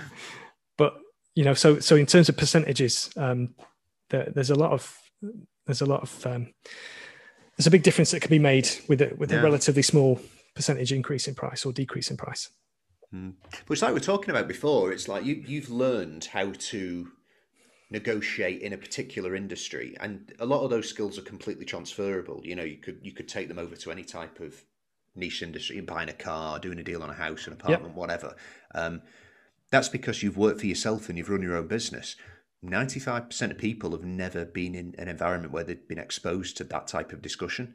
Like if you take any normal job, like even on an oil rig, for example, like if you're an ROV operator or an ROV mechanic, you've run businesses before. So, you know, the bloke who sits at the side of you might have never even thought about this. You know, how do you negotiate money off something that costs 50 grand and the seller's adamant? Like the process that you spoke through, where it's like use data that's available to you, you know, do an inspection, back it up with like, you know, quotations from marine experts, possibly a bit inflated, you know, wouldn't hurt on this occasion. You don't have to inflate with marine experts. You don't have to. Yeah. You don't trust me. There's already a good amount of cushion room in there anyway. Yeah. I know about that, but no, it's a process that you can't argue with. Like if you approach a seller who's trying to sell for 40, like, I'll do 30. That's my price. It's like, no, if you go in there and it's like, okay, this is why it should be 30. Look at how much they're selling for here. Look at how much they're selling for there. This one just sold. It needs this work. I've got to spend this much on it. I've got to invest this amount of time. If I have to do all this, I need to save something. You need to knock 5 off regardless of all this work. Like it's a process that people would have no clue of if they've not been in like a business negotiation position before. Yeah. And also there is a lot of psychology, like, you know, 90% of a boat sale is psychology. You could have a boat for sale for $100,000. And if someone comes along and annoys the seller enough, they won't sell the boat to them even for $100,000. So, you know, some, if the guy's, I'm saying guy, you know, I'm being a generalization here. If this person is such a pain, you know, you just wouldn't want anything to do with them. And I've seen that over the, whereas if you approach somebody and you build a rapport with them and you get on a good relationship with them, sometimes people will almost be willing to give a boat away to a person because they like them so much. And because, you know, depending on if it's an older gentleman who's got this boat and he's not really good, he can't use it anymore just because physically he can't. And he really cares about the boat. You know, it kind of becomes a part of you. It's painful selling a boat. Mm. It's kind of part of, it feels like a family member. You know, in that case, you certainly don't want to go in with an aggressive buying tactic. Whereas in that case, you can build a rapport with the person and kind of build a vision for the future that you're going to give the boat. You're going to refit it. You know, you can say, oh, here's a motorbike that I bought and it was wrecked and now look at it, it's all shiny, you know, and that'll make him believe that you're the right person to take on looking after his boat. Yeah. So I go through this in the course. There's all kind of different ways of doing this, depending on the situation. And the most important thing is that you're not the important one in the transaction. It's the seller. Mm. And you have to understand what the seller's motives are. So it may be monetary, but it may not be monetary. It may be something else. And you need to identify what is motivating the seller to sell. And then you need to build and pitch an offer that matches their needs so that they think they're getting what they want, you know. And the monetary thing is kind of, it's almost secondary, but obviously that the whole point of negotiating is to get a good deal for yourself. But it's how you go about that. It's not about the numbers a lot of the time. There are lots of other things at play. Yeah, it's the way you position it. I mean, like what you gave was like a perfect example. If you're going seeing a boat and some old bloke's had it for like 40 years and it's his pride and joy, you know, his life left in, but he doesn't care because he's still got his boat. You know, if it's that type of thing, you can't turn up and be like, yeah, I want to flip it and make a profit. Like, there's not going to be much positive there. But yeah, if you go in, you're like, oh, we love it. We've got a family. We want to do this. We want to copy what you've done. You know. I mean, there's been so many occasions like over my career where I've just said to customers like, forget it, I'm not interested. I do not want your business. I don't want to work with you. I don't want to send you invoices. I do not want to deal with you because you just don't like them. Like, they're not nice people, or you don't like dealing with them. And yeah, when you've got a client who, or you know, a customer, for example, who's just genuinely lovely and you like dealing with them. You bend over backwards with people, don't you? When you can, you do what you can. So yeah it's, like it's I've called up clients and offered them discounts when they've not even asked. So I'm just like, I just appreciate that I know you and we work together. Like, you know, I just want to treat you better. Yeah. Yeah. So it's, you know, it's funny. Life has led us to this in a very kind of, with all kinds of different experiences. You know, if I didn't have the technical experience, I wouldn't be able to help people identify problems on boats via photos. And if I hadn't done the boats, I wouldn't know about negotiating. And if I didn't have a YouTube channel, people wouldn't be able to find me to understand that I'm involved in this stuff, you know? So it's like all these things have just kind of perfectly led up to this. Yeah. So yeah, we're very fortunate really. And, but what I would say, the reason I mentioned that is this is not like us, but anybody listening or watching to this can make a course. It doesn't, you know, you could be really good at anything, you know, anything at all. Yeah. If you can potentially make a course, and that's something that is going to be future proof, you know? So if there are people out there who are maybe having difficult times at work, or maybe the industry that they're working in looks a little bit shaky, if you look towards the future, it doesn't look as though it's going to be growing, then maybe start a side hustle now and start to build, you know, something which is going to stand you a good stead in the future. And a course is a great way to do that. Yeah. There are also like, you know, other things that I'm involved in, like, you know, a very, very long time ago, I started to promote accounting software that I used through an affiliate program. This is all kind of Rich Dad Poor Dad stuff. You know, it's things that you do that you do a little bit of work now, and years down the line, you can still be reaping the rewards from that. So, for example, when I had the business and it was 3 different currencies, there was a stage in time when I was like 18 months behind with the accounts because I was so busy doing the work that I didn't have time to faff about. And I was using an accounting software that was horrible called, I don't want to name it, I don't want to badmouth them, but it was like, it was an accounting software used by accountants, and it was great for them, but for an individual business owner, it was just a nightmare. So it was horrible. And then I suddenly discovered this new accounting software that was really user-friendly. So I started to use that, and within like 3 days, I'd got all my accounts up to date, and it wasn't pleasurable because I hate accounting, but it was almost pleasurable because it was so user-friendly. And so I went online and just told people, said, look, this accounting software has taken me from losing sleep over taxes to finding it really easy and quick to do. So go and check it out, you know, and just something like that shared with an affiliate link can then create sales, which can then give you an income. And in this case, it was a recurring affiliate program. So I still get checks now from something that I did back in 2008. Oh, so it's like an annual subscription type of thing. Yeah, people pay every month, and yeah. So I mean, there are things that I'm doing now with similar things. You know, there are software programs and things that you can promote, which are in a boom at the moment. You know, there are so many people taking businesses and either bringing them online or adding an online dimension to an existing brick and mortar business. So these are kind of areas of the economy which are really growing. So there are lots of opportunities out there. You just have to, you know, look around and think. Give me a second, Chris. No worries. There was a cat in the wardrobe. I had no idea. No problem. It is my cat. It's not. Oh my goodness. Just let me get him out. Come on.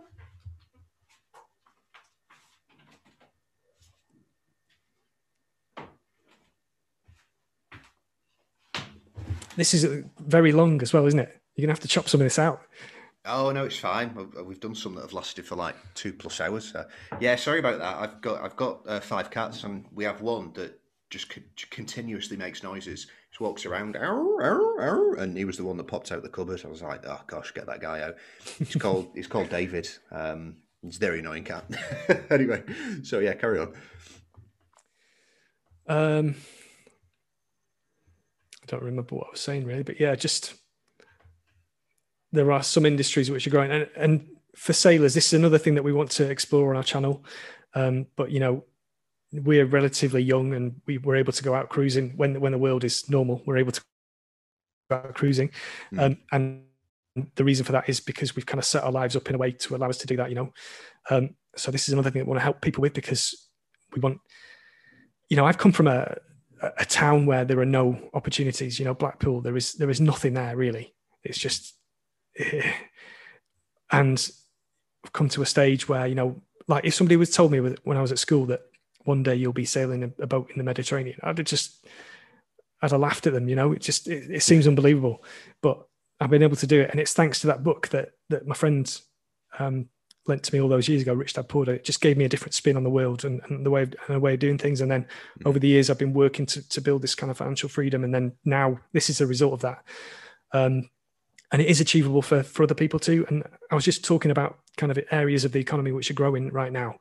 And there's a software that I've just started promoting a few days ago that I know it's going to create a really good residual income, because it's something that's growing. It's really useful for people, and they've got a really good affiliate program. So getting involved in things like this as a sailor are brilliant, because you know a year from now we can be sitting in an anchorage, and every single month you'll be getting paid from these referrals that you've made in the past. So yeah, there are lots of opportunities out there.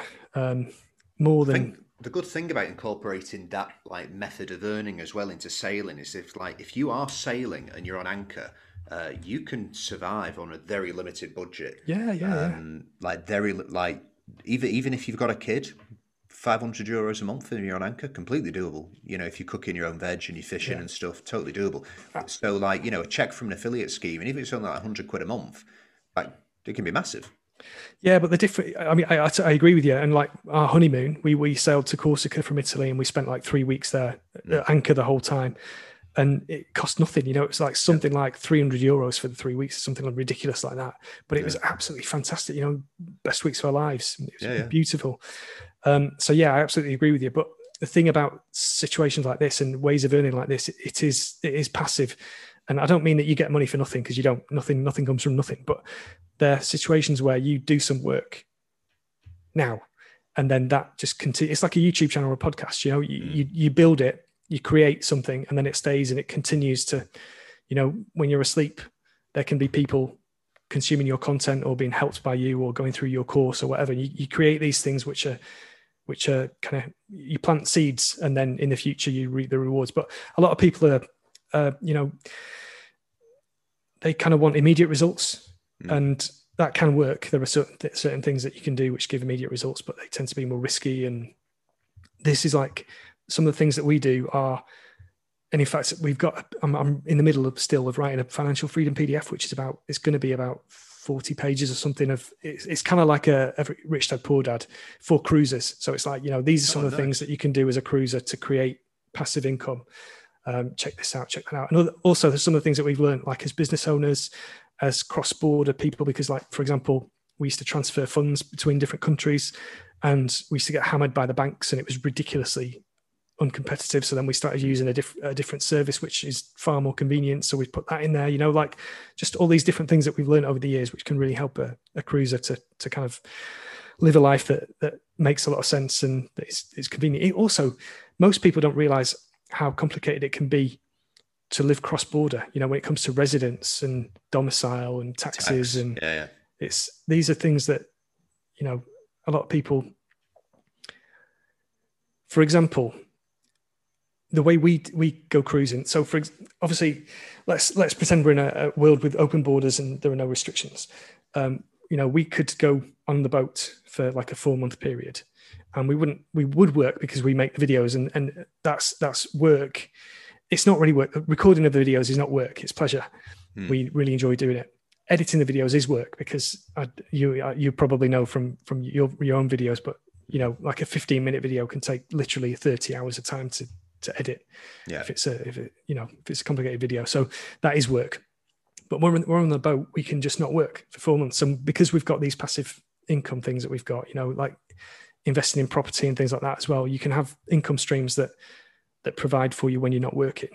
And then you could potentially be on the boat for 4 months and sail it from Europe to the Caribbean if you want to do that, and leave the boat there and then go back to your life on land. You still maintain a kind of, you know, a tax residence. You can still see your family. You can still fit into the normal boxes of society. And then you can go back to your boat and sail it to the Pacific. You know, you can do whatever you want. You can circumnavigate like that if you want, but it also gives you a balance in life, which can actually work perhaps for some people better than a full-time liveaboard life. Yeah. People don't realize that if you stay on a boat for 12 months a year, you're going to soon run into problems with insurance and tax and healthcare and stuff. Yeah. Yeah. All sorts of things. So there are lots of different ways to skin a cat. But it definitely helps to have income sources that provide when you're not working. Yeah. Being European, like it's kind of weird because we've got we personally don't have the EU anymore. we did. And I do. And you do actually, because you live in Italy now. But yeah, like there's a lot of regulations when it comes to tax and domicile residency and that type of stuff. And then some of the countries have got their own rules that kind of supersede, or they're not meant to supersede, but they implement them anyway and they get away with them. Different interpretations. Yeah, like Spain has got a lot of laws when it comes to like tax status residency that are actually against EU law. A different legal system as well. You know, the law in the UK traditionally was very easily interpreted because, you know, case law, if they make a law and it's got a little bit of uncertainty, case law will then create the certainty and then everybody knows where the line is. Whereas in Europe, laws can be written and it's kind of codified, but then it can be interpreted in 20 different ways in 20 different courts and nobody quite knows how it's going to be interpreted. So it's a different way of doing things. But yeah, I mean, it can be difficult to live internationally.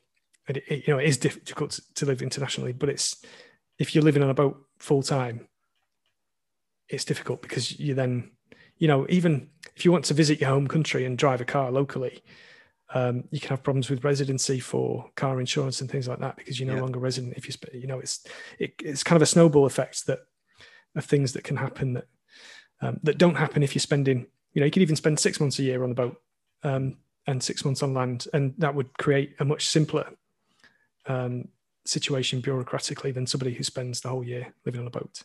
Yeah. So I know one which I thought was maybe not surprising. I mean, it is the rules, but it's just regarding a credit card. I had a credit card which I basically used to get points, so it was it automatically paid off. It never actually cost me anything. I just made money with it, really. And I called the bank once and I was like, oh, I need a new one sending out. They were like, what's your address? I was like, it's here. And they just sneaked it in. They were like, how long have you been there this year? I was like, oh, I've been here the whole year. They were like, oh yeah, then you can't have this, we're cancelling it now. I was like, what? They're like, yeah, you need to be a UK resident. I was like, I am. Like, no, you've been out of the country for a year, you're not anymore. I was like, damn. Yeah, stuff like that. So if you're living month to month, like in arrears on a credit card, and the bank just cancels it like that, you might not have any food for a month. You know what I mean? Strange little situations. Yeah. Yeah. So what's in store for the future then? Good question.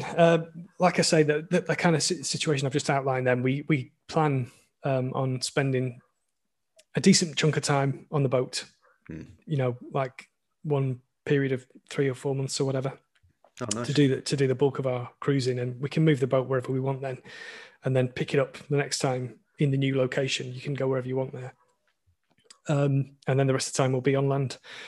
So we have a kind of a balance between the two. Yeah, it's nice. That's our plan. Yeah. Is there much maintenance? Because I take it you haven't actually been to see your boat in quite a while. No, No. I fortunately, and this is a military thing, you like, there are certain things that you do by habit. Like one thing is never get separated from your gear. Mm. One guy that I know once had his bag sent out to the Falklands, and he was going to the Middle East, and he was like scrounging underpants off other people and stuff like that, you know. So it's like, don't get separated from your gear. Underpants. So you just get used to, if you've got a bag and you're traveling, you don't put it in another taxi just in case the taxi has a crash. You know, you keep it with you. That's one thing. But also with the boat, it's like, you know, whenever I go away, I expected to be away for about 4 or 6 weeks or something like that from the boat, and that's turned into, like, you know, well over a year. But when I went away from the boat, I took the sails down and I tidied it up as though I was going to leave it for, you know, a very long time. So I've been fortunate in that respect, that although it's been sitting there unattended, it can sit there, you know, indefinitely, and it'll be okay because I tidied it up before I left. So it probably just needs a serious clean. Yeah. Underneath and inside. Yeah, last year messes up, because I just got new antifoul put on in like the January, and then obviously in March, I couldn't leave the house for 3 months, and you basically couldn't go out on your boat for about 5 months. So that like 500 quid which I spent on antifoul was kind of useless after just sitting there for 5 months in like a dirty marina. Then we had like 2 months of sailing, and I intended to jump in and scrape it, just get it really clean. That ended up getting cut short because there was like another round of lockdowns. Then we ended up going to like the Canary Islands. Then they did another round of lockdowns in, I think it was October, that lasted through to January, or it lasted for a couple of months where you weren't allowed to leave your town. So yeah, like 2 weeks ago, I mean, I've got the boat coming out in a couple of weeks anyway, but yeah, 2 weeks ago, I just pumped up the dinghy. I'm not jumping in the water in my marina. It's horrendous. It's disgusting. Like even on the clearest of day, if you put your hand out in front of you, you still can't see it. So it's like, there's no way I'm going under there. I'm gonna end up diseased. Something's gonna go terribly wrong from a health point of view if I go under there now. But yeah, I just like went round in the dinghy, and I put like a very very harsh bristled brush, and that couldn't get the stuff off. So I was like, bugger. It's like a year later, and there's another like 500 quid on antifoul, completely wasted. Yeah. I did ours in England before leaving. Jumped in the water and dived in there and got it all clean. Yeah. Which it's not quite as pleasant as it is in the Med, but needs. It's not that pleasant here, to be honest. It's like, well, we did a little temperature check. I think it was in December, because in December I was like, it's probably going to be a few months by the time I get the boat out. It's ended up taking much longer because there's been such a backlog. Like there's been like a month and a half to 2 months wait to actually get the use of the crane in most of the marinas down here. But yeah, in December the water was 14 degrees. So like 14 degrees, you cannot spend an extended period of time not in your underpants. No. Like you need a wetsuit, and it still hurts. I went down there with the wetsuit and I looked. So I was like, I'm literally going to have to clean the boat like with my face 5 inches away from where I'm scrubbing to actually see what I'm doing. So I was like, oh, forget it, just leave it. Yeah. It was. I think it was much warmer in the UK. It was September, October, but actually the sea takes a long time to cool down. It's generally warmest in about October, isn't it? And coldest in March, I believe.